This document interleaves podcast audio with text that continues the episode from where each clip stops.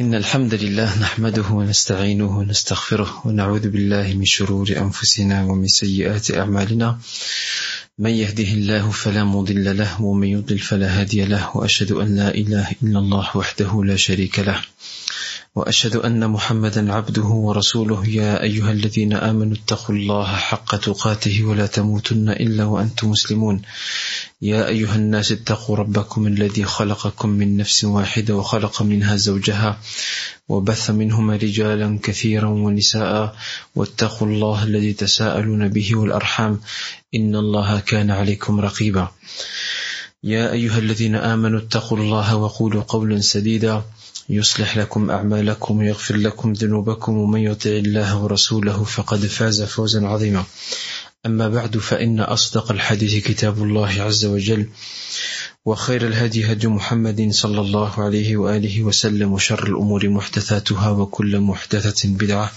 وكل بدعة ضلالة وكل ضلالة في النار. Mes honorables frères et sœurs, assalamu alaikum wa rahmatullahi wa barakatuh. Donc nous revoilà. Je tenais encore à m'excuser pour l'absence de la semaine dernière car j'étais un peu souffrant, et donc en même temps nous remercions le frère Rachid Haddèche qui a pris gracieusement, généreusement la relève pour ne pas laisser le cours vacant. J'espère Inch'Allah que la rencontre avec le frère Rachid a été profitable et bénéfique pour tous les participants. Avant de lancer le cours, bien sûr, je vais terminer. Rachid m'a dit qu'il avait parlé de la bataille des coalisés, la bataille du fossé, mais je vais quand même reprendre certains points qui sont importants. Avant d'arriver à ça, je me tourne vers notre secrétaire pour qu'il puisse nous dire qui était la personne qui était prévue aujourd'hui pour faire un exposé. Je pense que c'est vrai, oui. Souhaïd n'est toujours pas là. Souhaïd n'est pas là. Qui était le suivant normalement? Zakaria non plus n'est pas là. Et c'est qui le suivant? Peut-être pas. Rappelle-moi ton prénom. Abdelilah, tu es avec qui et quel personnage? Hassan ibn Thabit. Inch'Allah, tu prépares ça pour la semaine prochaine, Inch'Allah? Dans le cas où les autres frères viennent, eh bien, ce sera l'un d'entre eux. Sinon, tiens-toi prêt, Inch'Allah, pour l'exposer. Je sais qu'il y a aussi le frère Issa, mais le frère Issa, c'est juste après Abdelilah, toi. Barakallahu fik. Toi, tu es Abdullah ibn Rawaha. Excellent, c'est parfait. Eh bien sûr, Mourad, on n'a pas oublié. Mourad, il devait faire Socrate. C'est ça, hein, Socrate, hein? C'était pas pour aujourd'hui, non?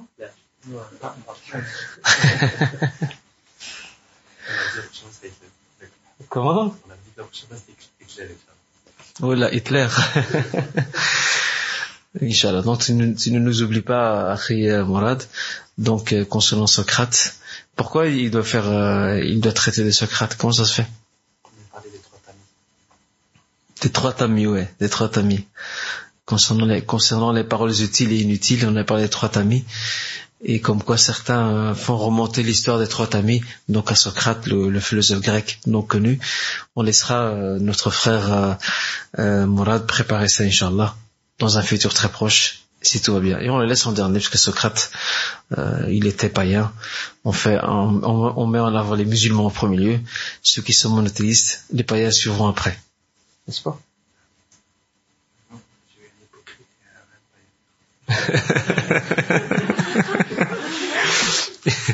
Il a total, lui, hein. Il est un hypocrite et un païen.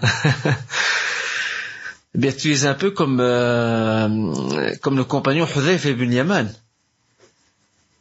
Tu ressembles un peu à Hudhayfa ibn al-Yaman dans ta tâche et ta mission.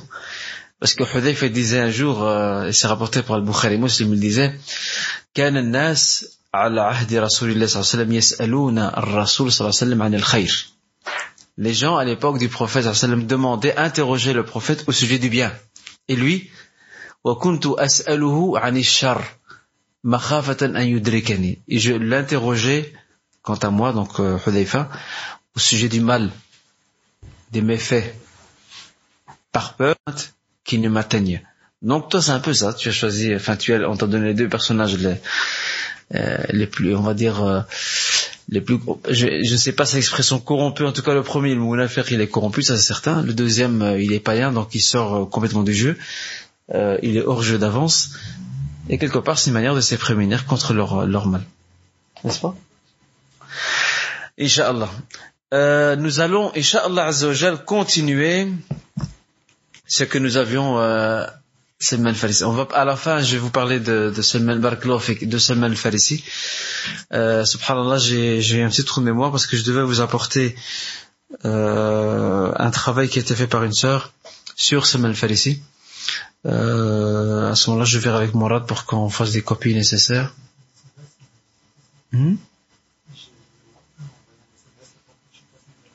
Ouais, j'ai reçu, mais en fait, le travail sur Selman, je l'ai au centre, je l'ai pas chez moi à la maison. Donc il y a un travail fait par une sœur sur Selman al-Farisi en français, mais je l'ai dans mon bureau au centre, donc je ne l'ai pas chez moi. Mais on parlera quand même de lui tout à l'heure, Inch'Allah, si tout va bien. Donc nous avions parlé de la bataille des coalisés, que l'on appelle aussi la bataille du fossé, Ma'arakatul Khandaq, Ma'arakatul Ahzab, Ma'arakatul Khandaq, qui se rappelle en quelle année eut lieu cette bataille? 5e année de l'Hégire. Tout à fait. Un bref rappel de cette bataille qui représente une bataille historique très importante dans la mesure où Quraysh voulait mettre fin à la menace musulmane. Les musulmans qui non seulement se sont renforcés au niveau de leur présence sur la scène, pas seulement nationale ou locale, mais aussi internationale, parce que même les nations voisines commencent à entendre parler des musulmans et du prophète lui-même, sallallahu alayhi wa sallam. Et en même temps, Quraysh veut sécuriser ces routes marchandes par lesquelles passent les caravanes qui viennent ou qui partent de la Mecque en direction donc de la Syrie. Et en même temps, Quraysh décide de mettre en place une très grande alliance, une immense alliance, la plus grande alliance historique qu'aient connue les Arabes à l'époque, en incluant le plus grand nombre de tribus arabes pour combattre donc les musulmans, pour affronter les musulmans et ainsi mettre fin à la présence musulmane donc dans la péninsule arabique. Et nous avions expliqué la fois passée que par rapport à l'organisation qui se mettait en place des polythéistes, des Mecquois, des Mouchriquines, les contacts avec les alliés pour former ce front uni et commun. En même temps, les musulmans ne se reposaient pas sur leur laurier. Et c'est ça, subhanallah, une grande différence entre nous et ces gens-là, ces hommes de cette époque, c'est qu'ils ont dans leur panier, ils ont cueilli une série de victoires, mais ils ne dorment pas sur leur laurier. C'est pas comme nous. Nous, on réussit certaines choses, et puis c'est bon, on va se reposer. Le reste, on le verra plus tard. Non. Malgré qu'ils ont accumulé une série de victoires, ils se sont imposés, malgré tout, ils restent absolument vigilants, et ils sont prudents, et ils font attention à tout. Et c'est ce qui nous manque aujourd'hui. On réussit un projet, c'est bon. On lâche prise au niveau de la vigilance, au niveau de l'organisation, au niveau de la prudence, au niveau de ce qu'on appelle les prévisions. Eh bien non. Eux, ils sont aux aguets.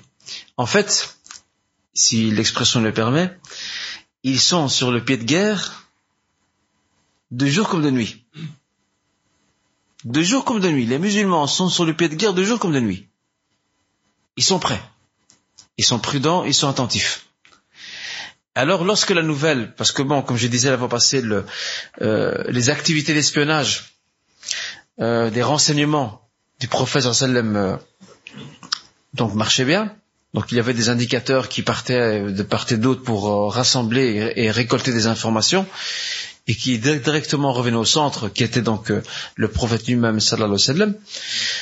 À partir du moment où le prophète sallallahu alayhi wa sallam a eu vent que les politistes s'apprêtaient à former le plus grand front possible imaginable pour venir attaquer Médine et mettre fin à la présence musulmane, c'est là qu'il a décidé, avec les compagnons, de fortifier les positions de Médine, de bâtir un peu, pour ceux qui aiment bien l'histoire, la fameuse ligne Maginot que les Français ont construit plutôt. La ligne Maginot, c'est une ligne de défense, une ligne de démarcation que les Français ont bâti et construit après la Première Guerre mondiale, en croyant que s'il y a une prochaine guerre, les Allemands, qui étaient les premiers agresseurs durant la Première Guerre mondiale, s'ils revenaient une fois de plus agresser les Français, eh bien ils ne pourront pas franchir donc cette ligne Maginot. Ils sont trompés, car pendant que les Français dormaient, les Allemands, eux, travaillaient.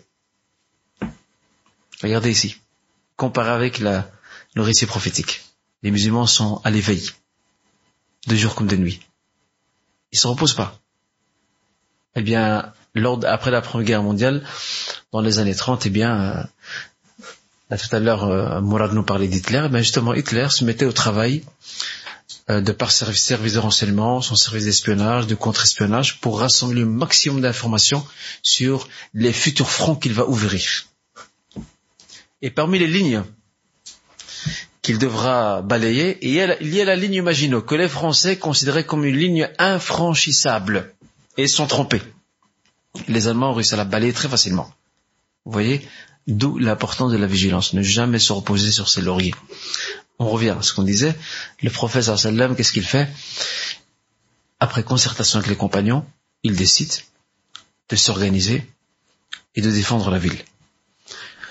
Et c'est là que Salman al-Farisi, pour vous rafraîchir la mémoire, Selman al-Farisi donne ce conseil au prophète en disant, sallallahu alayhi wa sallam, pourquoi ne pas creuser un fossé? On creuse un fossé devant la ville et l'ennemi ne sait pas nous arriver, ne peut parvenir à nous. Et il a vu ça chez les Perses, parce qu'il est dans une Perse. Les Arabes ne connaissent pas les fossés, les Arabes connaissent les affrontements donc frontaux, face à face. Ils ne connaissent pas les fossés, ils ne savent pas ce que c'est. Les tranchées, ils ne connaissent pas. Alors, et en passant, de nouveau pour ceux qui aiment bien l'histoire, la guerre, la Première Guerre mondiale, 14-18, on l'appelait aussi la guerre des tranchées. Parce qu'il y a beaucoup de tranchées qui ont été construites dans lesquelles les soldats se mettaient pour pouvoir donc se défendre et attaquer l'ennemi en même temps, et prévoir et prévenir l'arrivée donc de l'ennemi. Donc regardez, déjà à l'époque du prophète sallallahu alayhi wa sallam, on pensait déjà à des tranchées qui puissent être une ligne de défense face à l'ennemi.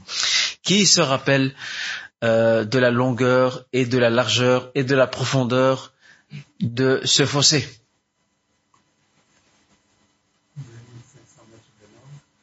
2500 mètres, tout à fait, de long. Largeur 4 mètres et demi de largeur, et profondeur 3 à 5 mètres de profondeur. Vous imaginez? Alors, la cavalerie de l'armée polythéiste, elle ne sait pas arriver aux portes de Médine, parce qu'elle risque de trébucher sur ces fameux fossés, ces fameux tranchées qui sont devant. On a expliqué la fois passée que le prophète sallallahu alayhi wa sallam a mis la main à la pâte et il s'est mis au travail avec eux. Et ça, subhanallah, je l'ai dit la fois passée, dans toutes les armées du monde, jamais vous ne trouverez ça. Ça n'existe pas, ça. Que le général vienne avec une pelle et creuse avec ses soldats, ça n'existe pas. L'un des rares qui l'a fait dans l'histoire donc des guerres, c'est un Vietnamien. Qui connaît le nom de ce Vietnamien? L'histoire. C'était pendant la guerre du Vietnam? Même avant la guerre du Vietnam. La guerre du Vietnam, c'était avec les Américains. Mais avant la guerre du Vietnam, il y avait une guerre avec les Français. Parce que ce qu'on appelle l'Indochine, qui inclut donc le Vietnam, Cambodge, Laos, faisait partie de la colonisation française. Et cet homme-là a joué un très grand rôle. C'était une personnalité très forte, très grand rôle pour mobiliser les Vietnamiens et organise ce qu'on appelle la résistance vietnamienne contre les Français qui ont perdu la guerre et puis les Américains sont venus après eux. Qui est ce personnage? Ça te dit quelque chose, Isa? C'était qui le meneur à l'époque? Qui a offert de lui-même l'exemple aux autres. Il n'était pas dans un bureau, c'était pas un bureaucrate qui restait dans son bureau, qui travaillait sur des papiers. Il venait sur place. Et il goûtait la misère des gens avec ses propres concitoyens. Celui qui me trouve maintenant le nom, je lui réserve un présent pour la semaine prochaine. Vous n'avez pas d'idée? Oui.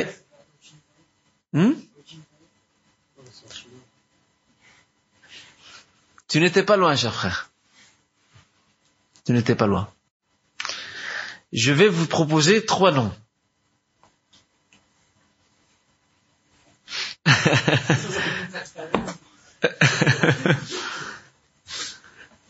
En tout cas, c'est un nom asiatique, d'office.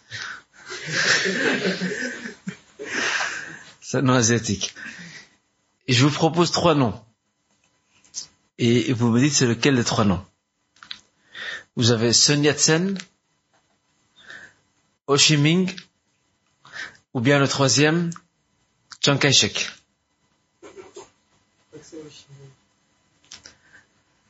Tu as dit Ho Chi Minh? Cher frère? Toi? Parce qu'avant que notre frère dise Ho Chi Minh, je voyais les lèvres de notre frère murmurer Ho Chi Minh. Non, je sais. Non, je sais. Donc vous avez tous les 2 le présent en réalité. Tous les 2 vous avez droit au présent, tous les 2. Toi tu l'as dit à voix haute, mais lui il l'a dit à voix basse. Parce que pendant que je proposais les 3 noms, je l'entendais, il s'arrêtait à Ho Chi Minh. C'est Ho Chi Minh. Donc lui il s'est donné en exemple. Il allait creuser avec les ouvriers, avec les paysans. Il faisait tout ce que faisait la masse populaire. Eh bien, regardez ici, dans toutes les armées du monde, rares sont les cas, ils sont hyper rares, où on trouve le général venir avec les soldats et mettre la main à la pâte avec la pelle et creuser, comme a fait ici le prophète sallallahu alayhi wa sallam qui s'est mis au travail avec les compagnons pour creuser ce fossé. Et qui se rappelle des chants qu'il disait? Un seul.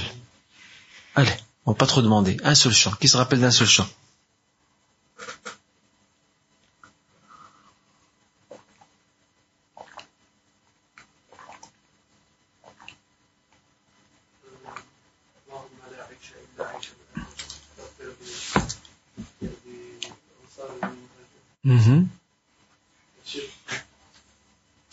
Ça ne vous dit rien? Ça, c'est selon une version. Ça ne vous dit rien? Nahnu alladhina bay'u Muhammadan. Ça ne vous dit rien, ça? Nahnu alladhina bay'na Muhammadan ala al-islam ma baqina abadan. C'est nous qui avons prêté serment à Muhammad de rester fidèle à l'islam tant que nous sommes là, tant que nous sommes vivants.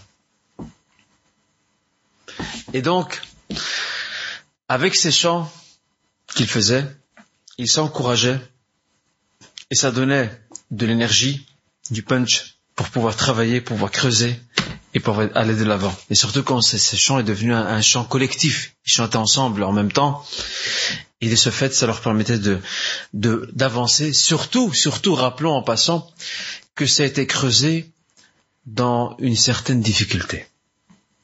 Vous devez vous imaginer la situation. C'est en hiver. Il fait très froid, et surtout que le froid de Médine, c'est un froid qui est très très très très très très dur, très aride. Contrairement à la Mecque grâce aux montagnes qui sont autour d'elle, l'hiver est frais. Pas Médine, Médine elle est sur une plaine, donc tout le vent vient du désert, donc c'est un vent très sec. Alors imaginez-vous le froid à l'époque. Secondo, très peu de nourriture. Nous, aujourd'hui, on a tout ce qu'il faut. Wallahi, nous avons tout ce qu'il faut. Et je ne crois pas que nous puissions tenir dans ces conditions-là. Dans un froid terrible, ils ont faim, Il y a très peu de nourriture qui se sont distribuées entre eux, et pourtant ils ont réussi à assumer cette responsabilité et à réussir à creuser ce fossé en un temps record. Ils ont réussi à creuser ce fossé en un temps record, malgré le froid terrible, malgré la faim qui les minait. Et vous savez que le corps a besoin de calories, le corps a besoin d'énergie, que nous procurent les différents aliments que nous consommons, et nous on consomme trop aujourd'hui. On n'a plus d'hygiène de vie. Même nous en tant que musulmans, et il ne faut pas parler des non-musulmans, nous en tant que musulmans, on n'a plus d'hygiène de vie. On mange quand il ne faut pas manger, comme ça, alors que les premiers musulmans ne mangeaient que lorsqu'ils avaient faim. Nous aujourd'hui, on mange même plus quand on a faim. On n'a pas faim, on mange quand même. Juste ou non? Vous m'avez l'air silencieux, c'est juste ou c'est pas juste? Ils ne mangeaient que lorsqu'ils avaient faim. Nous, c'est le contraire. Nous, même quand on n'a pas faim, on mange quand même. Bien, je crois qu'il y a une grande différence entre les deux temps. Et c'est pour cette raison que ces gens-là étaient solides, physiquement, moralement et spirituellement. Tout va ensemble. Ça va ensemble. Et nous, aujourd'hui, on n'est ni solides physiquement, ni moralement, ni spirituellement. C'est ça le drame. Alors on a besoin de nous remettre en question par rapport à notre hygiène de vie. Je dis pas qu'il faut commencer à devenir comme Gandhi, à ne plus rien manger. C'est pas ce que j'ai dit. Et ce n'est pas ce que je dis. Mais revoir un peu notre éthique de vie au quotidien. Surtout ici en Occident, où tout ce qui est nourriture, il y a trop. Trop. C'est trop diversifié. Et subhanallah, on ne mange plus par faim, par goût, on mange pour manger. Les chips, les biscuits, les bonbons, et j'en passe des meilleurs. Il y en a, ils ont leur budget, ils partent entièrement dans les chips, bonbons, etc. Tout leur budget, tout leur argent de poche part là-dedans. Moi, je vous parle pas de halal ou de haram. Je ne dis pas que c'est interdit ou pas, non, ça n'a rien à voir. Tu veux manger, tu veux te permettre quelques gourmandises, voilà, ça c'était l'expression que je cherchais, quelques gourmandises, alhamdoulilah, tu es dans le moubah. Mais il ne faut pas que ça devienne une habitude. Et ça, c'est important, ça, pour nous. Il ne faut pas que ça devienne une habitude. Et ça, on en reparlera plus tard, Inch'Allah, probablement dans un sujet, ici, si tout va bien. J'avais prévu un thème, une conférence ici au Jardin des Jeunes. Je vous l'annonce dès maintenant, d'ailleurs. Mourad, tu connais le titre.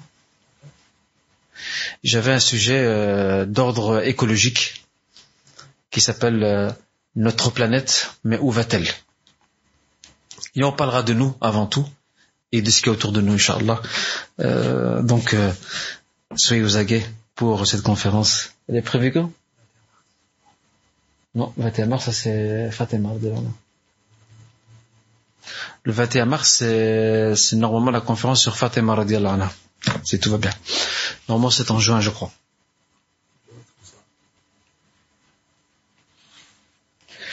Donc, en attendant que Mourad puisse nous rappeler, nous rafraîchir la mémoire quant à la date. Donc, regardez ici le climat ambiant de l'époque et comment ils ont réussi. En un temps record à creuser ce fossé. Ce temps record n'est autre que 6 jours. Vous imaginez? En 6 jours, selon certains historiens, en 6 jours, ils ont réussi à creuser le fossé. C'est au mois d'avril. Donc c'est le 11 avril, comme ça vous le savez. Donc en 6 jours, ils ont réussi à creuser... Ils ont réussi à creuser donc le fossé. Et durant les travaux, il y a subhanallah des miracles qui se sont produits. Il faut savoir une chose, c'est que le miracle al-mu'jizat, dala'il al-nubuwa, les signes de la prophétie, lorsqu'ils viennent, c'est pas seulement pour défier l'adversaire, ou pour défier le détracteur et le négateur, c'est aussi pour rassurer les musulmans. Leur rassurer que la bienveillance d'Allah Azzawajal ne les abandonne pas et les accompagne. Ils ont besoin de ça, parce que c'est des êtres humains, les compagnons. Les compagnons, ce ne sont pas des anges, ce sont des Bachar Banu Adam. Eux aussi, ils peuvent être sujets à une faiblesse. Quand je dis faiblesse, c'est pas faiblesse de la foi, c'est faiblesse sur le plan moral. De voir un adversaire hyper puissant et de voir qu'eux, ils sont peu nombreux, Shaitan peut passer par cette porte en lui disant « Vous allez vous faire éradiquer maintenant, d'un coup. Ils vont vous balayer. » Et on verra pourquoi après. Il y a un GSM qui sonne. Donc, plusieurs miracles vont se produire. Mais laissez-moi, en premier lieu, vous définir ce qu'est un miracle. Ce qu'est une mu'jiza. La définition que les gens de science donnent quant au miracle, al-mu'jiza, ils disent « Amrun khariqun lil'ada, maqrounun bittahaddi, salimun min al-mu'arada ». Trois choses.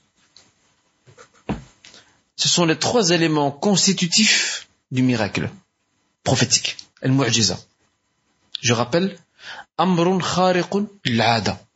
C'est un fait extra naturel, qui dépasse le naturel.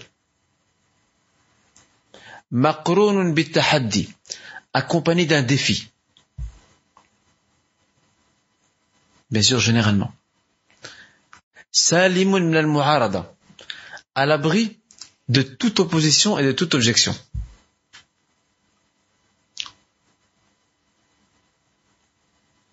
Ou sain, si vous voulez, sain de toute objection, de toute opposition. Ça veut dire que personne ne peut repousser ce miracle ou opposer autre chose à ce miracle. Impossible.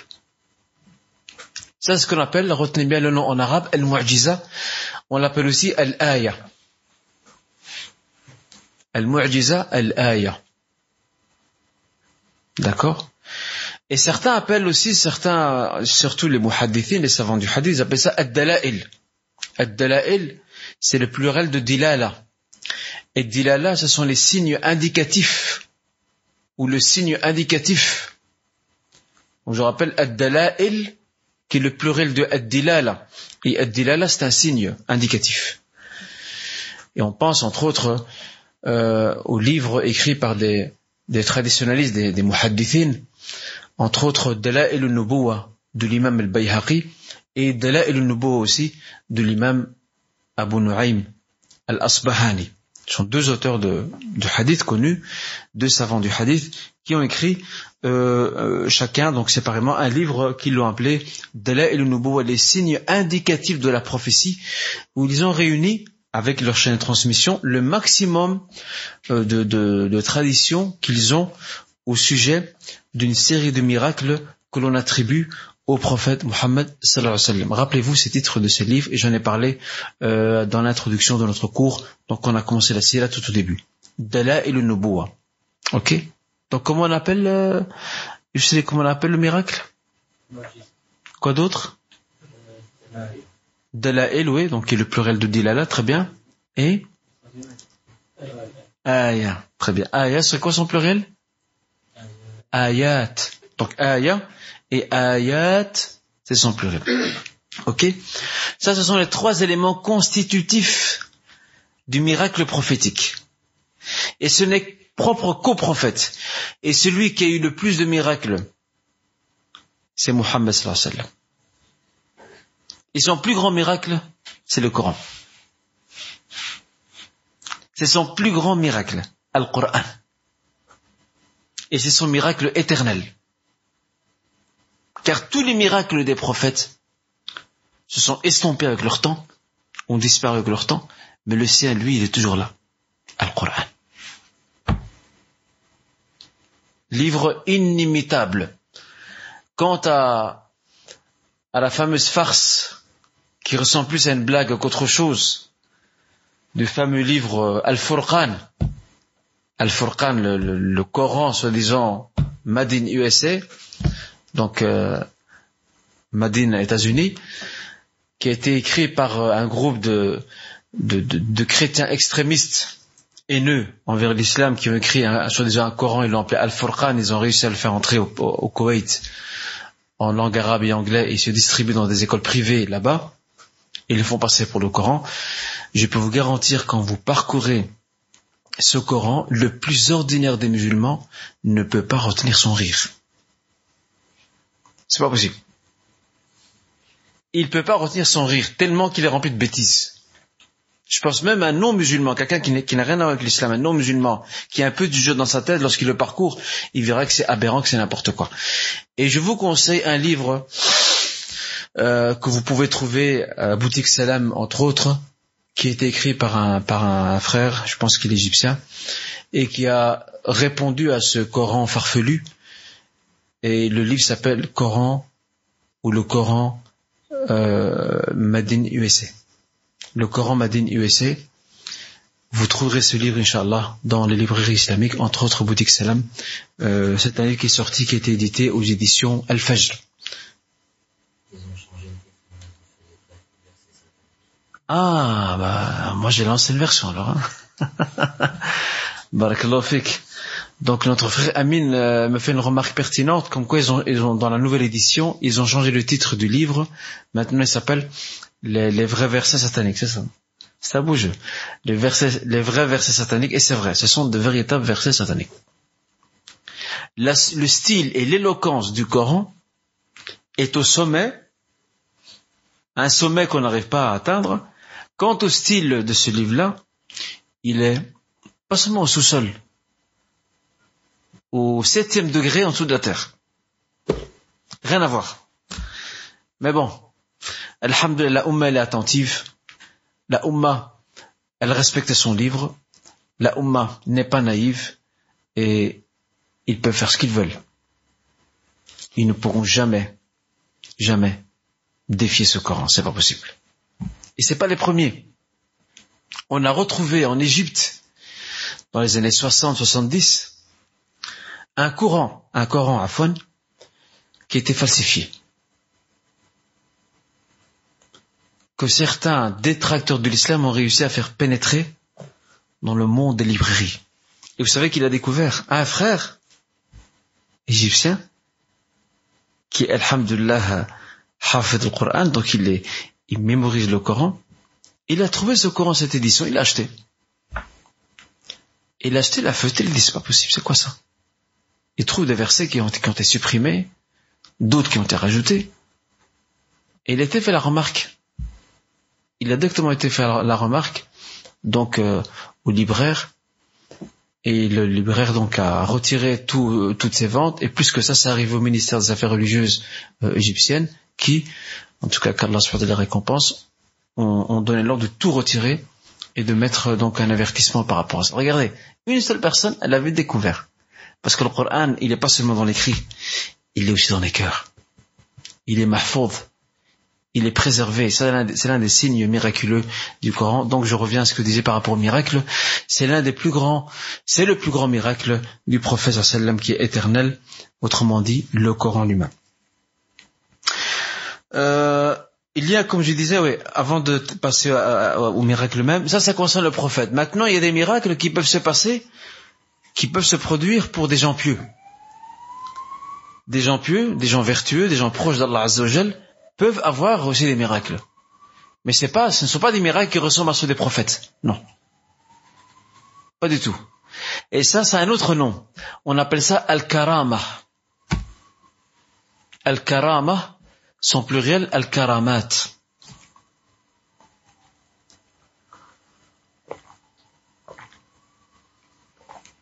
Vous en voulez des exemples? Je vais vous le donner. Umar ibn al-Khattab, radiyallahu anhu, lorsqu'il a appris que le fleuve du Nil, en Égypte, débordait sur les terres et causait beaucoup de dégâts, il a écrit un parchemin et l'a jeté dans le fleuve. Il a écrit un parchemin, il a ordonné de le jeter dans le fleuve, dans lequel, au nom d'Allah Azzawajal, il s'adresse au fleuve directement. Et depuis qu'il a lancé le parchemin, le fleuve s'est calmé. Ça, c'est une karama. une autre karama. Une armée musulmane des compagnons, après la mort du prophète sallallahu alayhi wa sallam, a réussi à traverser un fleuve à cheval sans se noyer, en marchant sur l'eau. Marchant, pas en entrant dans l'eau, en marchant sur l'eau.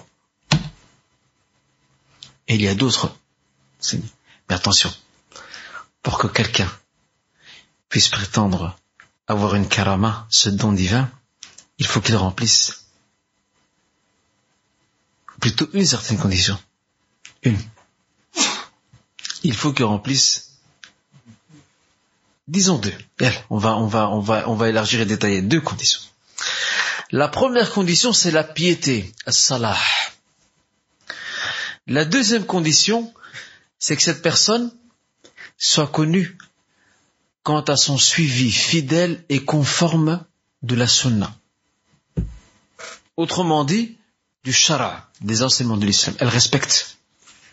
Elle ne bafoue pas, elle ne viole pas les enseignements de l'islam. Et l'imam Shafi'i, rahimahullah, disait un jour, si tu vois un homme marcher sur l'eau ou voler dans les airs et qu'il n'est pas connu pour respecter les enseignements d'Allah Azzawajal, sache que c'est quelqu'un qui est entraîné par Satan et que c'est un innovateur. Il a mis ça sous forme de vers poétique en disant, je vous le dis, إذا رأيت الشخص قد يطير وفوق ماء البحر قد يسير ولا يعرف عند حدود الشرع فاعلم أنه مستدرج وبدعي.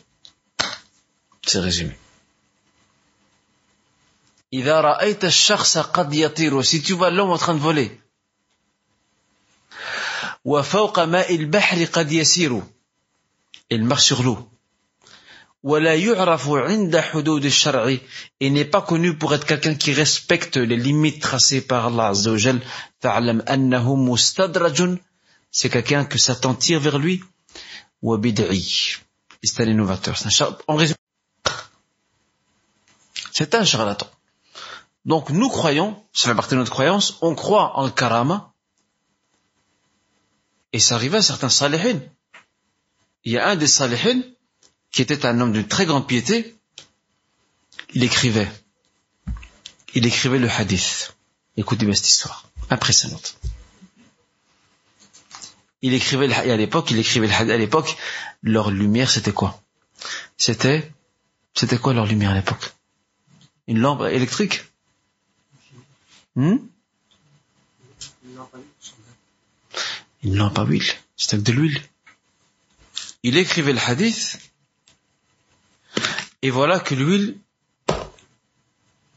est arrivée à sa fin. Il n'a plus d'huile. Et il a retrouvé de la lumière dans ses doigts. Et il a continué à écrire. Hadi Karama. Ça, c'est un miracle pour les salihines. Je vais vous citer encore un autre exemple. Un compagnon. Ce compagnon, Khabab, il a été capturé par les mouchriquines, les Mecquois. Et ils l'ont enfermé dans une maison à la Mecque en attendant son exécution. وَكَانَ مِنَ الصَّالِحِينَ. C'était quelqu'un d'une très grande piété. Il y avait une jeune fille, une sorte d'esclave ou de servante, à qui on a confié la tâche de lui apporter de l'eau, un peu de nourriture. Il était enchaîné. Et vous retrouvez ce récit dans le jardin des vertus, Riyad Salihin. Retournez-y, vous allez le trouver, dans Riyad Salihin. Alors, un jour, qu'est-ce qu'elle a fait, cette jeune fille? Elle est entrée dans la pièce où il était, parce qu'il a demandé une lame. Il a besoin de lame. Pour se tailler des poils. Et lorsqu'il est arrivé, qu'est-ce qu'elle a vu? Elle a vu une grappe de raisin devant lui. Elle est restée étonnée, cette femme. Vous savez pourquoi? Parce que cette saison-là, ce n'est pas la saison des raisins. Qui lui a porté des grappes de raisin devant lui? Hadihi karama. Ça, c'est un miracle qu'Allah Azzawajal donne à qui il veut. Et parmi les gens qui sont plus anciens encore, et c'est le dernier exemple, Maryam alayhi salam. Maryam n'est pas une prophète, n'est pas une prophétesse. Il n'y a pas de femme prophète, ils sont tous des hommes. Dans Surat Al-Imran, كلما دخل عليها زكريا المحراب وجد عندها رزقا. Chaque fois que Zakaria alayhi salam entre auprès de Maryam, qui est dans un mihrab, une niche où elle s'adonne à l'ibada, à l'dhikr, à l'istighfar, etc., à chaque fois il trouve de la nourriture en abondance. Qu'est-ce qu'il lui a dit? Qala anna laki hadha. D'où vient tout ça? Regardez sa réponse. Qalat huwa min indillah. Yarzuqu man yasha. Inna Allah yarzuqu man yasha bighayri hisab. Il vient d'Allah Azzawajal et il donne à qui il veut sans compter. Ça, c'est une karama aussi. Donc les karamat existent et elles existeront jusqu'à la fin des temps. Mais il faut être prudent parce qu'il y a beaucoup de charlatans qui s'attribuent des dons et ces dons n'en sont pas. Et surtout dans le domaine de la ruqya. Il vous dit, oui maman, j'ai un don dans ma main. Je la passe sur quelqu'un et guérit. Bah, ça, on connaissait Issa alayhi salam, il faisait ça. Toi, tu ne peux pas prétendre avoir ça, c'est impossible.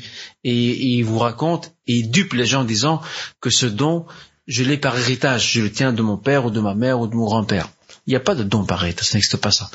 Allah subhanahu wa ta'ala donne une karama à qui il veut, à partir du moment où il sait que c'est quelqu'un qui est sincère, qui est pur de l'intérieur, qui est proche d'Allah Azzawajal, il donne cette karama. C'est quoi le rôle de la karama? C'est de le rassurer quant à la bienveillance d'Allah Azzawajal. Et pour terminer l'histoire de ce compagnon, auprès desquels on a trouvé cette grappe de raisin, lorsque Quraysh l'a pris pour l'exécuter, quel exemple, quelle force. Il leur a dit, un instant, laissez-moi prier 2 rak'at et après exécutez-moi. Et lorsqu'il s'est levé pour prier 2 rak'at, il les a accourtés et il leur a dit, vous savez, si ce n'était, regardez le niya, regardez l'ikhlas, il leur a dit, si ce n'était pas par crainte que vous pensiez que je prie par peur de la mort, j'aurais prolongé mes 2 rak'at. Chouf. Qu'est-ce qui a fait parvenir ces hommes et ces femmes à ce degré-là? Rien d'autre que la sincérité. Mahabbatullah, mais c'est pas le mahabba, l'amour d'Allah du bout de la langue. C'est bil'amal. C'est avec la peur révérentielle, la crainte révérentielle d'Allah, taqwallah azzawajal, etc. C'est un long sujet. Peut-être qu'à l'occasion, on en parlera, Inch'Allah. Donc, on arrive à ce miracle. Qu'est-ce qui s'est passé? Il y a un compagnon qui s'appelle Jabir ibn Abdillah. Il a vu dans quelle souffrance, dans quelle famine les musulmans étaient. Il est avec eux parce qu'il construit avec eux ou il creuse avec eux, donc ce fameux fossé. Et il a vu que les musulmans et le prophète lui-même avaient très très faim. Ils ont tous très faim, ils sont à bout de force, parce que travailler avec cette énergie, dans un froid intense, avec très peu de nourriture, c'est pas facile. Qu'est-ce qu'il a fait? Il a eu pitié du prophète sallallahu alayhi wa sallam. Il est parti chez sa femme Jabir. Il lui a dit, je vais sacrifier une brebis et tu vas préparer à manger. Et c'est ce qu'elle a fait. Qu'est-ce qu'elle a fait? Elle a préparé une petite marmite. Une petite marmite. Et lui, c'était quoi l'intention de Jabir? Regardez comment Rabbi récompense les intentions. On a tendance à négliger ça. Lui, son but, c'était de nourrir le prophète sallallahu alayhi wa sallam. Parce qu'il a pas bon de voir le prophète dans cet état. De voir le prophète sallallahu alayhi wa sallam qui a faim. Non, ça va pas ça. Alors il demande à son épouse de préparer à manger. Et il vient chez le prophète et il lui dit à voix basse, j'ai de la nourriture chez moi. À voix basse. On lui en veut pas, on comprend, c'est normal. Et même le prophète ne lui en veut pas. Pourquoi? Parce que les compagnons, ils sont quand même pas mal en train de travailler. Comment ils vont faire? Et lui, il a très peu de nourriture. Alors, qu'a fait le prophète? il a crié haut et fort à tous les musulmans, « Venez tous chez Jabir manger ». Jabir et son épouse sont tombés sur leur tête. On a une petite marmite. Ils sont 1000 personnes. Ils sont 1000 personnes à venir manger. Mais comment on va faire? Alors Jabir panique, son épouse aussi, et c'est là que le prophète sallallahu alayhi wa sallam, quand il a vu la nourriture, da'a lit-ta'ami bil baraka. Il a fait une invocation en demandant à Allah Azza wa Jal al-baraka, la bénédiction dans le repas. Et qu'est-ce qui s'est passé? Les 1000 personnes ont toutes mangé à leur faim. Et il reste encore la nourriture dans la marmite. Vous imaginez, il restait encore de la nourriture dans la marmite, et Jabir a mangé lui et sa petite famille, et il y en avait encore. Et ils ont donné le reste en aumône. Chouf. Mu'jiza. Regardez quel miracle. Vous imaginez? Une petite marmite, il n'y a rien dedans. C'est comme une casserole. Il n'y a rien. Elle a pu faire manger 1000 personnes. Bi barakati du'a an-nabi sallallahu alayhi wa sallam. Parce que le prophète, il faut savoir ça, lorsque le prophète sallallahu alayhi wa sallam fait une invocation et demande la bénédiction, eh bien cette bénédiction elle va se concrétiser. C'est ce qui s'est passé avec Jabir. Et le prophète, en d'autres circonstances, il a fait les invocations. Pour le Yémen et pour le Cham, la Syrie, Jordanie, Palestine. Il a dit Allahumma barik lana fi Shamina. Oh mon Seigneur, accorde la bénédiction pour notre Cham, la Syrie, Palestine, Jordanie, Liban aussi en fait partie, et pour le Yémen. Il demande à Allah Azza wa Jal de bénir ces deux territoires-là. Pourquoi? Cham, c'est la terre de la prophétie. Beaucoup de prophètes sont passés par là. Lui-même, sallallahu alayhi wa sallam, il est passé par la Palestine. Ibrahim alayhi salam est passé par là. Isa alayhi salam est passé par là. Même Moussa est passé par là aussi. Ils sont tous passés par là. C'est une terre, Ard al-Sham, c'est une terre empreinte par les pas des prophètes et messagers. Alors elle mérite une invocation pour qu'elle soit bénie. Et subhanallah, cette invocation, elle est éternelle. Et d'ailleurs la foi, vers la fin des temps, elle va se réfugier dans deux endroits. Et le Cham aussi. Les deux. Médine et le Cham. Lorsqu'il y aura vers la fin des temps le désordre sur terre, les croyants sincères vont fuir les épreuves, les fitaines, les désordres. Ils vont se réfugier à Médine. Et le prophète nous donne une très belle forme imagée de ce qui va se passer. Il dit « Inna l'iman » dans Sahih Muslim. « Inna l'iman la ya'ziru ila al-madinah » Kama ta'ziru al-hayya ila juhriha. La foi va se réfugier à Médine comme le serpent se réfugie dans son trou. La même chose. Le serpent, lorsqu'il sent qu'il y a danger, il revient vite dans sa cachette. Il revient directement dans sa cachette. Pareil pour les croyants. Et fi Cham, ce sera là qu'il y aura ce qu'on appelle At-Ta'if al-Mansoura, le groupe soutenu par Allah Azza wa Jal, victorieux Inch'Allah, et ce sera ce groupe-là de croyants, les irréductibles, qui vont attendre la venue d'El Mahdi et qui seront à ses côtés, pour combattre entre autres Ad-Dajjal, donc l'antéchrist. Vous comprenez maintenant? Et le Yémen, c'est pas étonnant. L'islam en tant que message est arrivé chez les Arabes. Et bien sûr, je tiens à faire une remarque ici en passant. Ce n'est pas du nationalisme arabe, rien à voir, mais les Arabes en général ont eu le mérite de recevoir le message des premiers, le dernier message. Et c'est pour ça qu'Ibn Taymiyyah dans son livre Iqtida Sarat Mustaqim, il nous met une règle d'or par rapport à ça.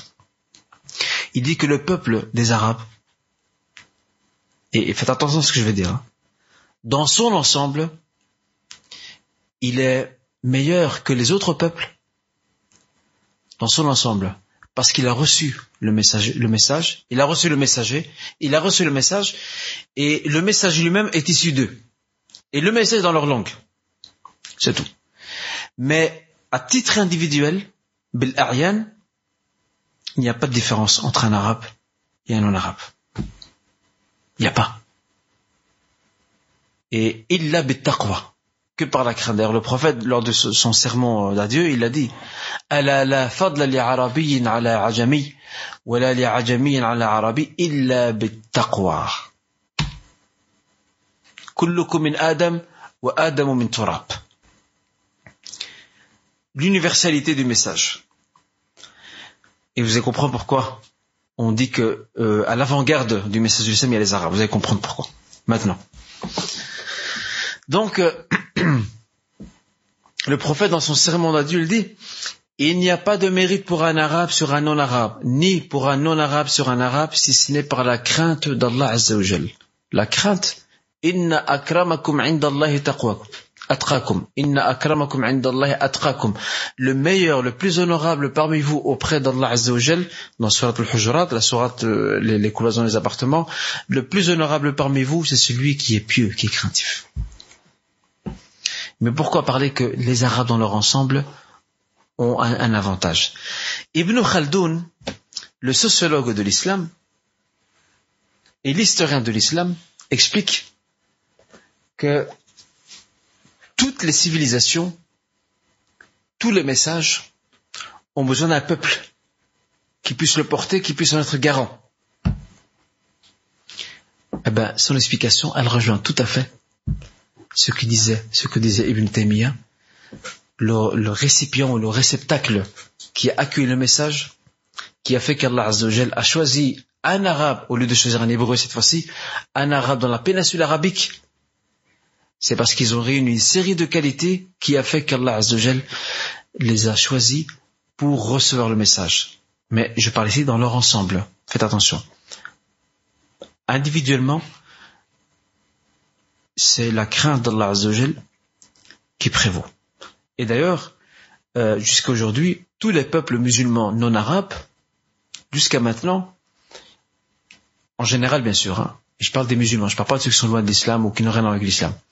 Et même des fois ceux qui sont musulmans que de nom, dans des peuples non musulmans, ils ont un immense respect pour les Arabes. Un immense respect. Même un frère m'a raconté qu'il était en Indonésie, et lui il est arabophone, il était en Indonésie, et il était traité comme un roi par les Indonésiens, les musulmans là-bas. C'est pourquoi? Parce que certains d'entre eux, lorsqu'ils parlaient avec eux, ils pensaient que ce frère, c'est un descendant d'un compagnon. Regardez comment eux, ils pensent.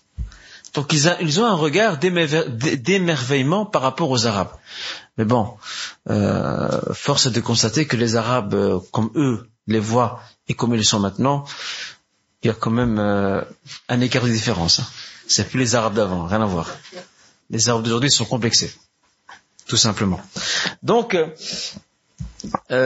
pourquoi on arrive à parler de ça, de l'ensemble, par rapport aux Arabes, par rapport à...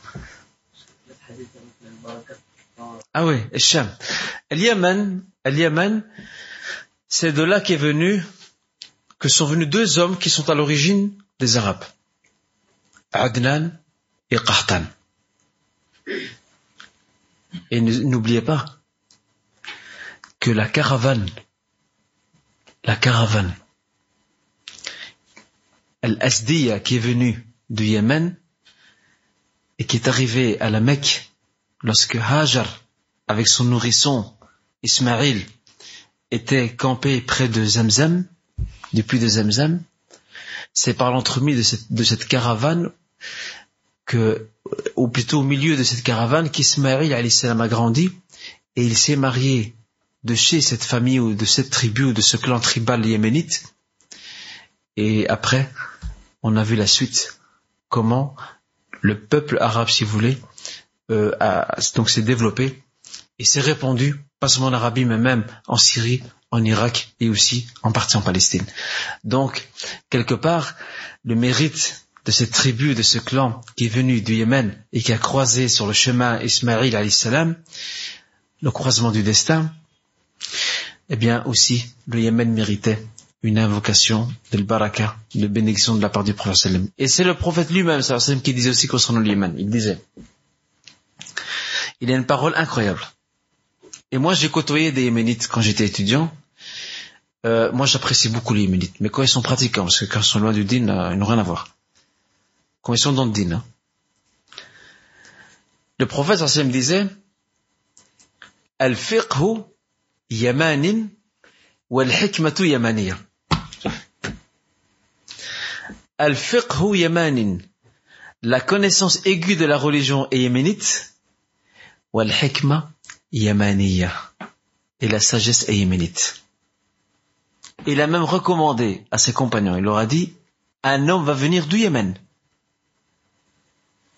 Il a des traces de la lèpre. Et il s'appelle Uways al-Qarni. Si vous le trouvez, demandez-lui qu'il fasse pour vous des invocations, car ces invocations sont exaucées. » C'est le prophète qui a dit ça, mais c'est un hadith sahih. Et vous savez qui est parti à sa recherche? Umar ibn al-Khattab. Et subhanallah, bien après la mort du prophète sallam,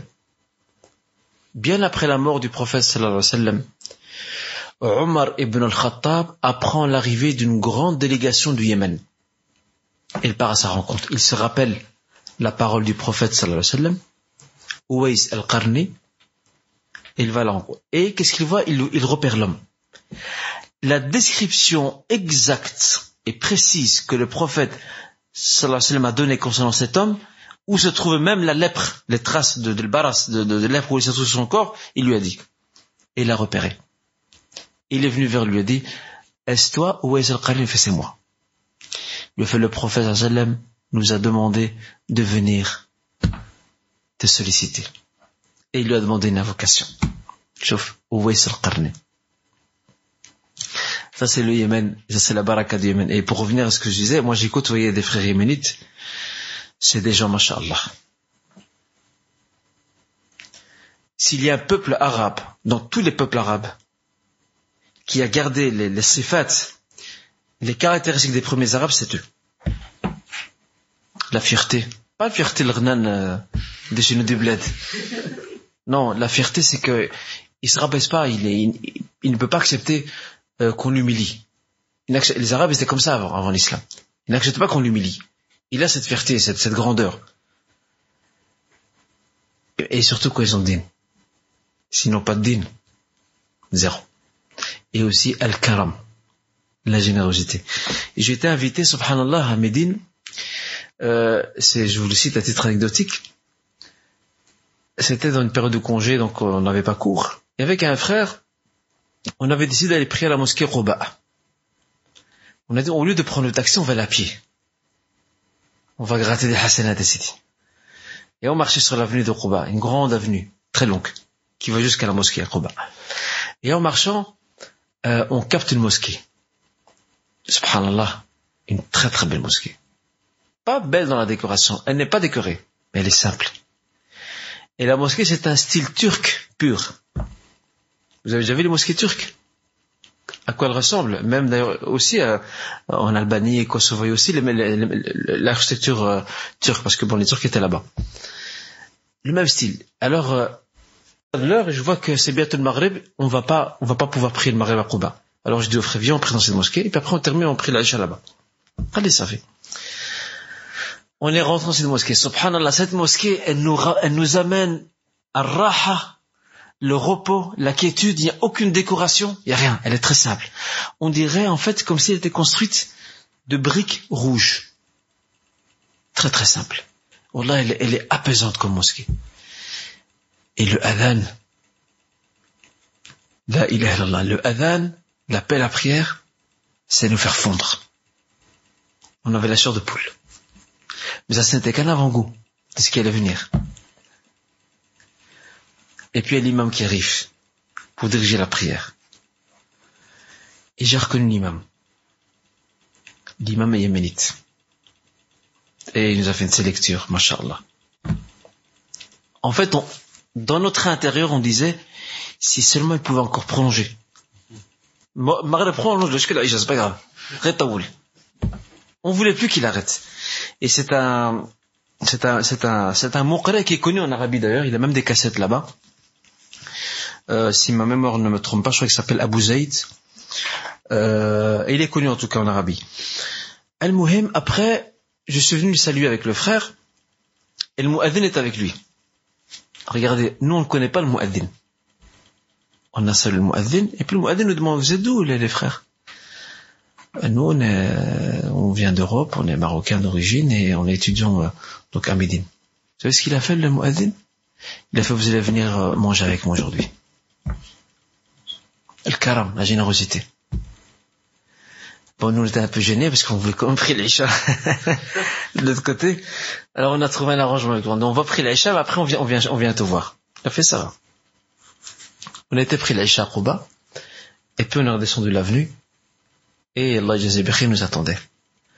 Il nous a pris en voiture, il nous a emmenés. Il habite ce Mu'adhin dans un quartier populaire, pauvre, de Médine.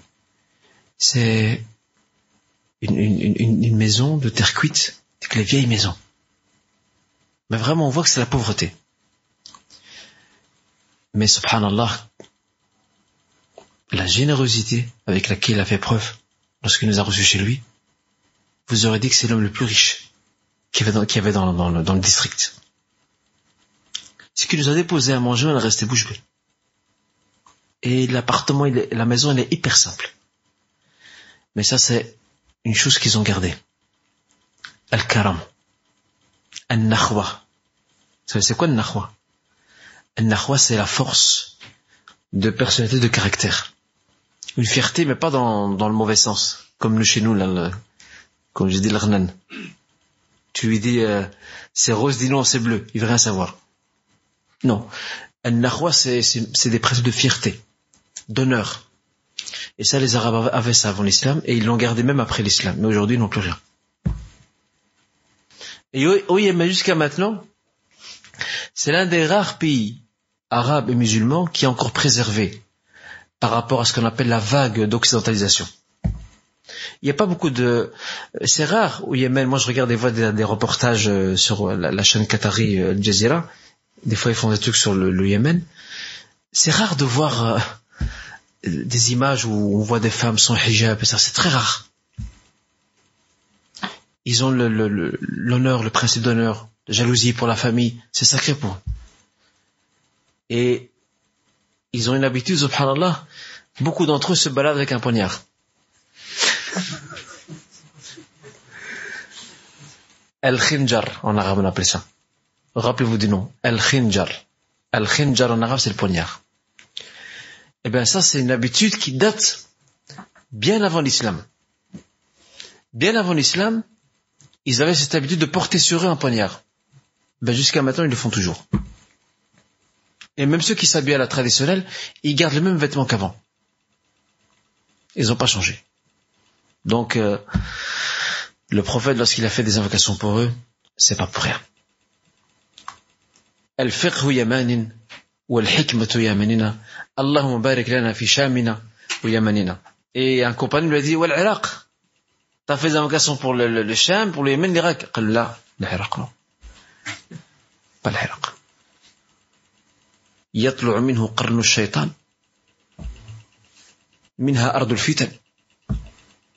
Sauf, c'est la terre d'où montent les cornes de Satan. C'est une terre de fuite et d'épreuve. Et l'Irak n'a jamais connu de paix, de stabilité jusqu'à aujourd'hui. Jamais elle n'a connu de stabilité. Jamais. Même après la mort du prophète, toutes les grosses sectes qui sont apparues dans la Ummah sont nées en Irak. Le chiisme est né en Irak. Ce qu'on appelle la secte des Khawarij en Irak aussi. La secte d'Al-Qadariya, ceux qui ont nié le destin, il n'y a pas de destin, chacun fait ce qu'il veut, elle est née en Irak également. Toutes les dynasties musulmanes qui se sont succédées après les 4 califes, bien guidés, les Omeyyades, les Abbassides et tous ceux qui sont venus après, ils n'ont jamais réussi à mater l'Irak. Même l'Empire abbasside, le tout puissant Empire abbasside irakien, la dynastie irakienne abbasside, l'Irak il a du mal à la gérer. Alors qu'il y avait Bagdad, qui était un phare rayonnant de la civilisation musulmane à l'époque. Mais malgré tout, l'Irak, c'est difficile à maîtriser. Et jusqu'à maintenant, regardez maintenant ce qui se passe là-bas. C'est une terre d'épreuves, de fitaines. Et c'est pas pour rien qu'à la fin du règne omeyyade, l'un des sultans omeyyades, qu'est-ce qu'il fait? Il envoie son commissaire, le plus dangereux de ses commissaires. Il lui dit, je t'envoie en Irak, tu vas mettre de l'ordre un peu là-bas. Je t'envoie comme gouverneur. Il s'appelle Al-Hajjaj. Al-Hajjaj ibn Yusuf al-Thaqafi. Alors, le calife omeyyade lui dit, va en Irak, il met de l'ordre, parce que l'Irak, ça va pas. Alors, c'était un homme qui était petit de taille. Dès qu'il arrive en Irak, ils ont commencé à se moquer de lui. Allez, pour eux, celui-là, ce maigrichon, ce nain, qui va nous commander. Et qu'est-ce qu'il a fait? Il est monté sur le minbar et il a fait une khutba. Et dans sa khutba, il a dit, Inni ara ru'usan qad ayna'at wa hana qitafuha. Dit, je vois que des têtes sont devenues mûres comme des fruits et il est temps de les faire sauter.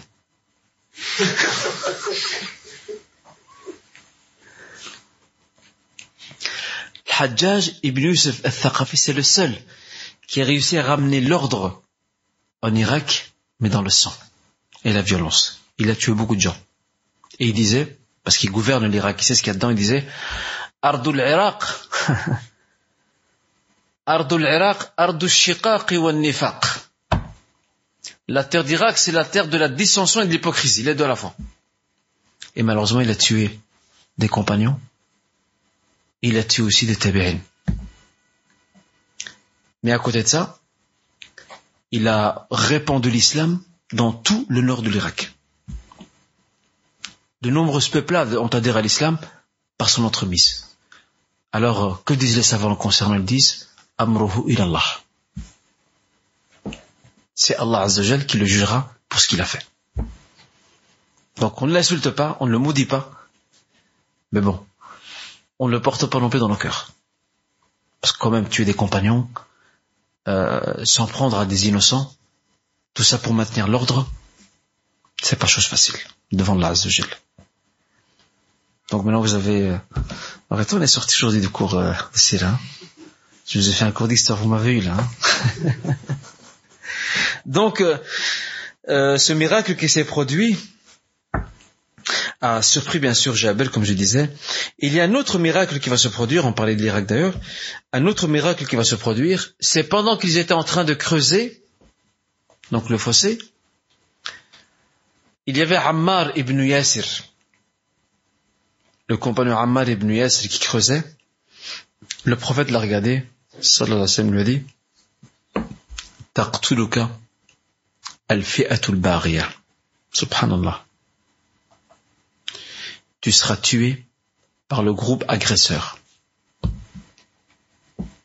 Alors qu'ils sont en train de creuser, c'est un signe. Quelque part, Ammar n'a pas eu peur de ça. C'est comme si quelqu'un venait chez Yusri, lui dit Yusri, tu vas te faire tuer dans 2 ans. Qu'est-ce que va faire Yusri? Il va déménager de Belgique à Bruxelles. Il va prendre la fuite. Ça, c'est ce que nous, on aurait tous fait d'ailleurs. Eh bien, quand Ammar ibn Yasir entend cette parole, vous savez ce qu'il comprend? Regardez, l'expression prophétique, elle est précise. Taqtuluka al-fi'atul bariya. Tu seras tué par un groupe agresseur. Et celui en islam qui est tué par un groupe agresseur, c'est un martyr. Donc, Ammar est honoré. Parce que cette parole que le prophète lui dit, ce n'est pas pour lui faire peur, mais c'est pour l'honorer. Satakunu shahidan. C'est comme s'il lui disait d'une autre manière, Satakunu shahidan bi'idhnillah. Tu seras un martyr de l'islam. Et effectivement, il est tombé martyr lors de la bataille de Siffin. La bataille de Siffin, c'est une bataille qui a opposé 2 groupes de musulmans, celle de Ali ibn Abi Talib radiyallahu anhu et celle du compagnon Muawiyah ibn Abi Sufyan radiyallahu anhu. On sait très bien que la vérité, la justesse et la justice étaient du camp de Ali, et que ceux qui avaient tort et qui se sont trompés, c'était le camp de Muawiyah. Mais regardez, bien plus tard, Autrement dit, plus de 20 ans plus tard, il va tomber. Ammar, martyr dans une bataille. Tartuluka al-fi'atul bariya. Et un autre miracle va se produire aussi, un troisième miracle. Les compagnons, pendant qu'ils creusaient, ils ont été confrontés à un gros rocher qu'ils n'ont pas réussi à casser. Alors ils font appel au prophète sallallahu alayhi wa sallam. Attention, le prophète, la force qu'il a, il faut pas se mesurer à lui. La force physique qu'il a, il faut surtout pas se mesurer à lui. Il y en a un il en a eu pour ses propres frais. Vous vous rappelez de lui? C'était qui? C'était un lutteur. À l'époque avant l'islam. Ce lutteur, Ibn Abi Rukana, personne ne pouvait le battre.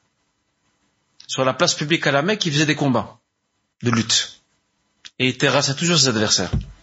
Et un jour, dans le groupe des gens qui le regardaient, il y avait le prophète. Il n'était pas encore prophète. Alors il dit, qui veut se confronter à moi? Le prophète a levé sa main. Viens. Et d'un coup, il a levé la main par terre. Le prophète, sallallahu alayhi wa sallam, il n'était pas encore prophète. Il l'a levé d'un coup, il l'a mis par terre. D'un coup. Et plus tard, cet homme va se convertir à l'islam. Il va devenir musulman.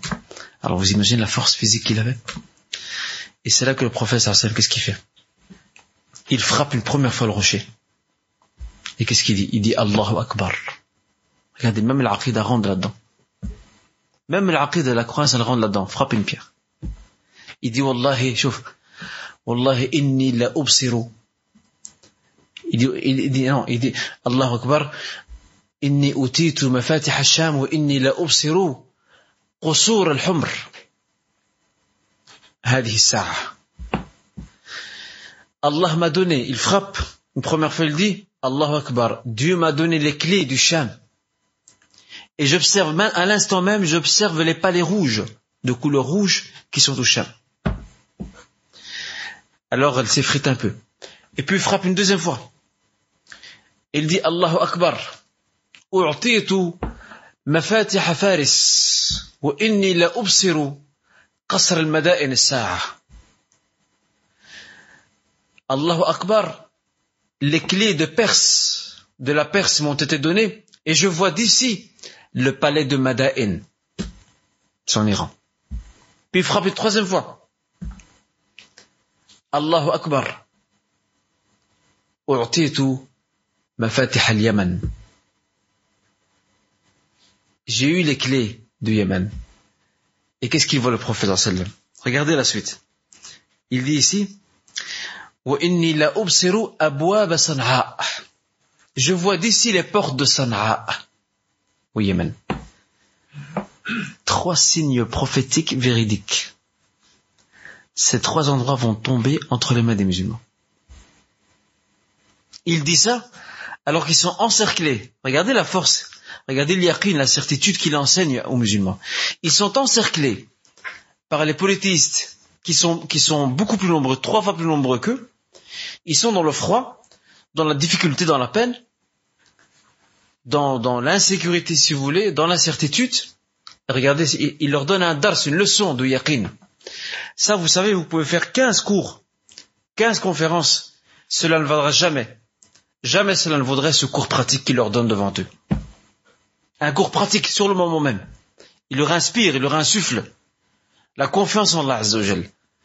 Autrement dit, vous allez avoir, vous, les musulmans, vous allez avoir le Sham entre vos mains. Vous allez avoir la Perse entre vos mains.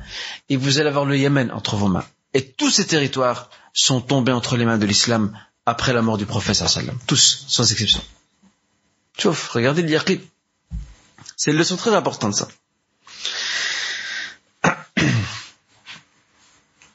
Et face à ça, qu'est-ce qu'ils disaient les musulmans? Les musulmans, tout ce qu'ils disaient, c'est ce verset 22 de la sourate Colisées. هذا ما وعدنا الله ورسوله وصدق الله رسوله وصدق الله رسوله وما زادهم إلا إيمانا وتسليما. Ça, c'est ce que nous a promis Je rappelle verset 22 de la sourate Les Colisées. Lorsque le prophète leur parle de ces faits-là, tout ce que eux, les musulmans, ont eu à répéter, هَذَا مَا وَعَدَنَا اللَّهُ وَرَسُولُهُ, c'est ce que Dieu et son messager, Allah et son messager nous ont promis. وَصَدَقَ اللَّهُ وَرَسُولُهُ, et Allah et son messager disent vrai. وَمَا زَادَهُمْ إِلَّا إِيمَانُ تَسْلِيمًا. Et ces événements n'ont fait que renforcer leur foi et leur soumission à Allah Azza wa Jalla. Et vous allez comprendre pourquoi il dit ça. Maintenant, quand ils ont fini de construire, de creuser le fameux fossé,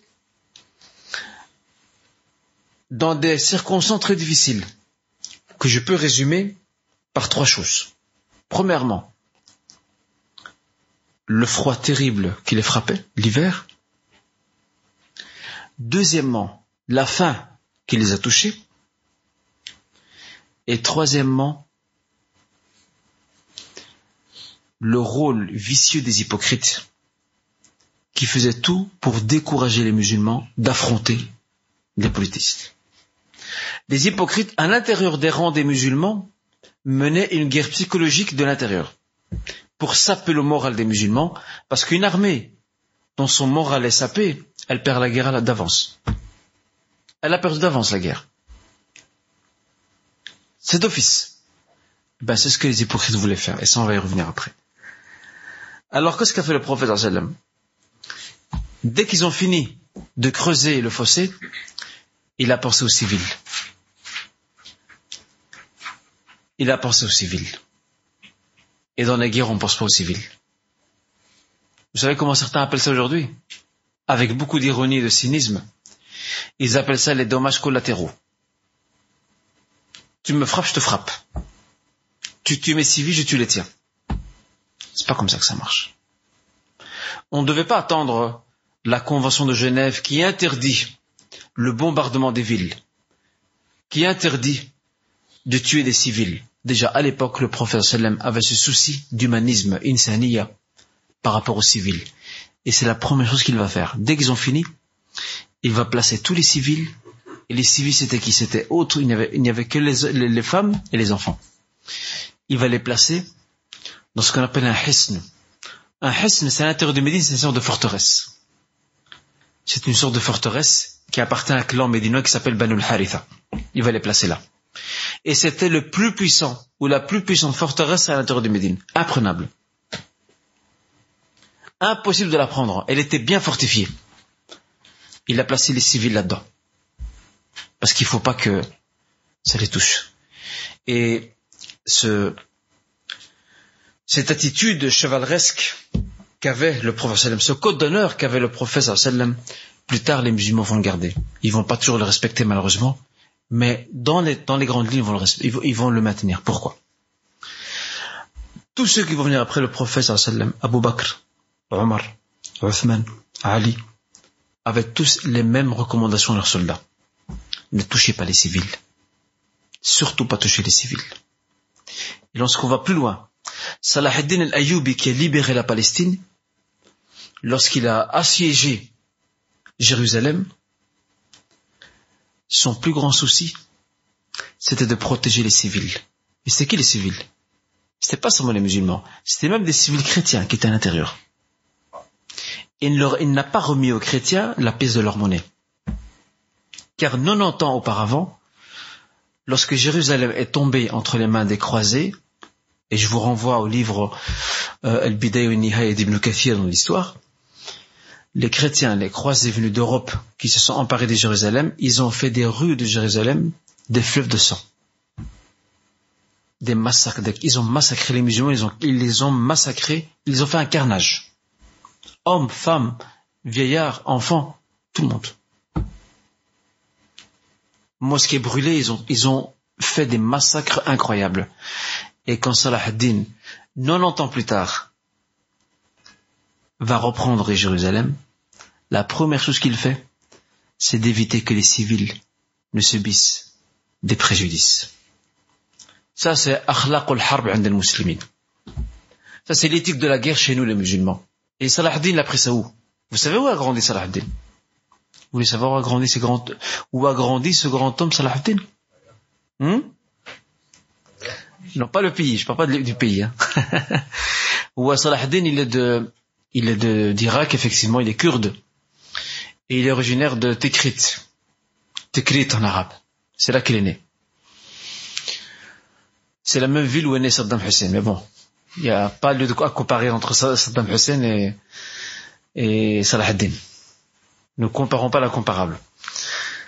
Vous savez où a grandi cet homme qui a respecté ses enseignements et qui est devenu chez les Européens un personnage historique et légendaire? Il a grandi à la mosquée, près du mihrab. C'est là qu'il a grandi. Tarbiyatul masjid.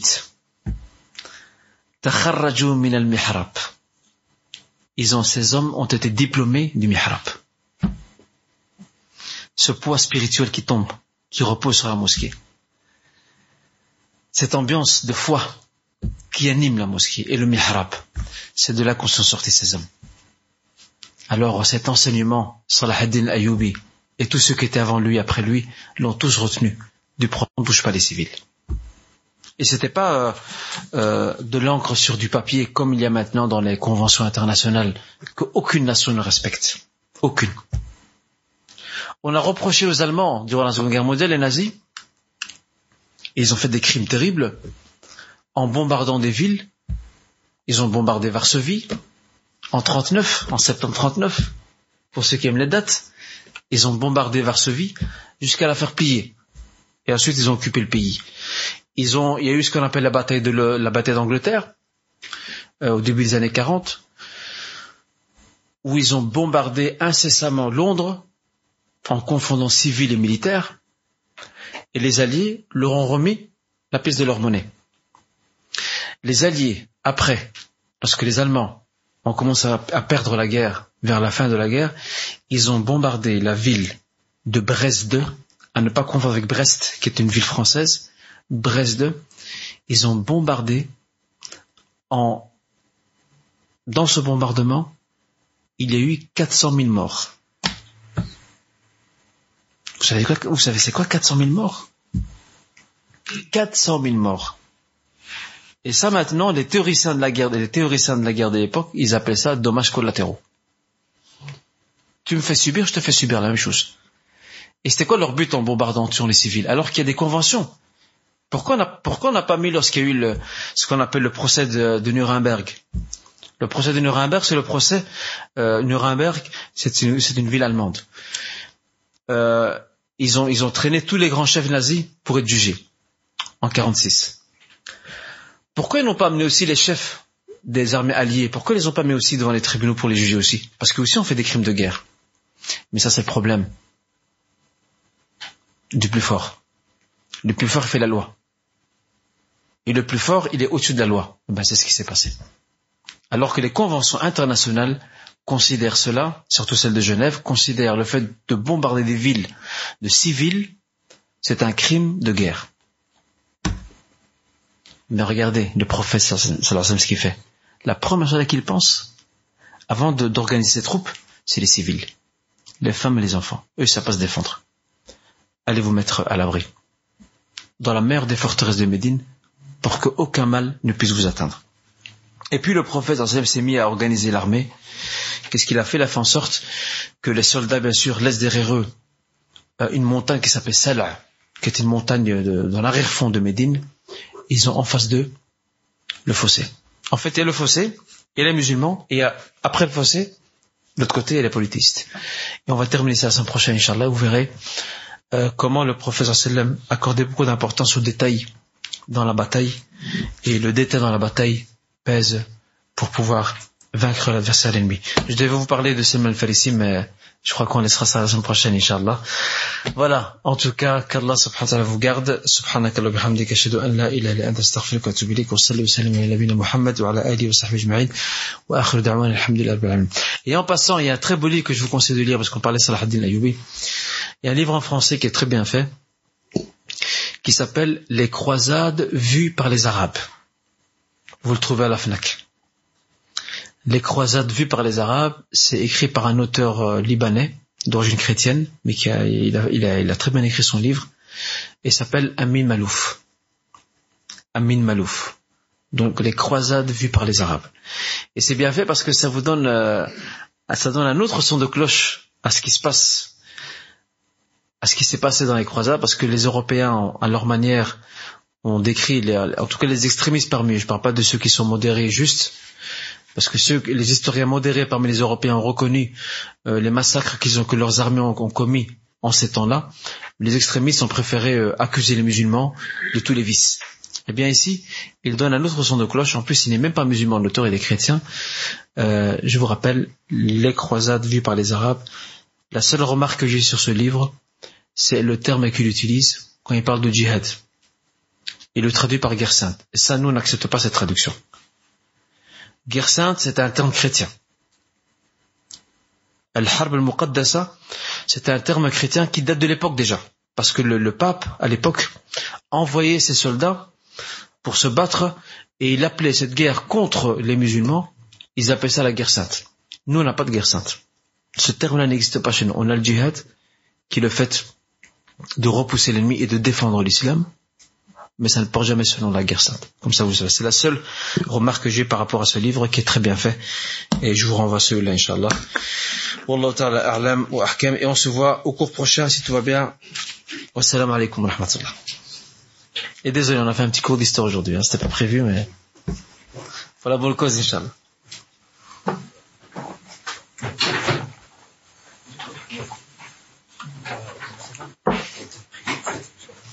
je vais aller parce que je suis un peu pressé. Donc, les frères qui veulent rester pris l'Aïcha, moi, je m'excuserai parce que je dois rentrer d'urgence. Mais ceux qui veulent rester pris l'Aïcha, ils le peuvent s'ils le veulent. Et il y a la conférence du frère Daoud ce vendredi, Inch'Allah, à quelle heure ? À 19h30. Ouais.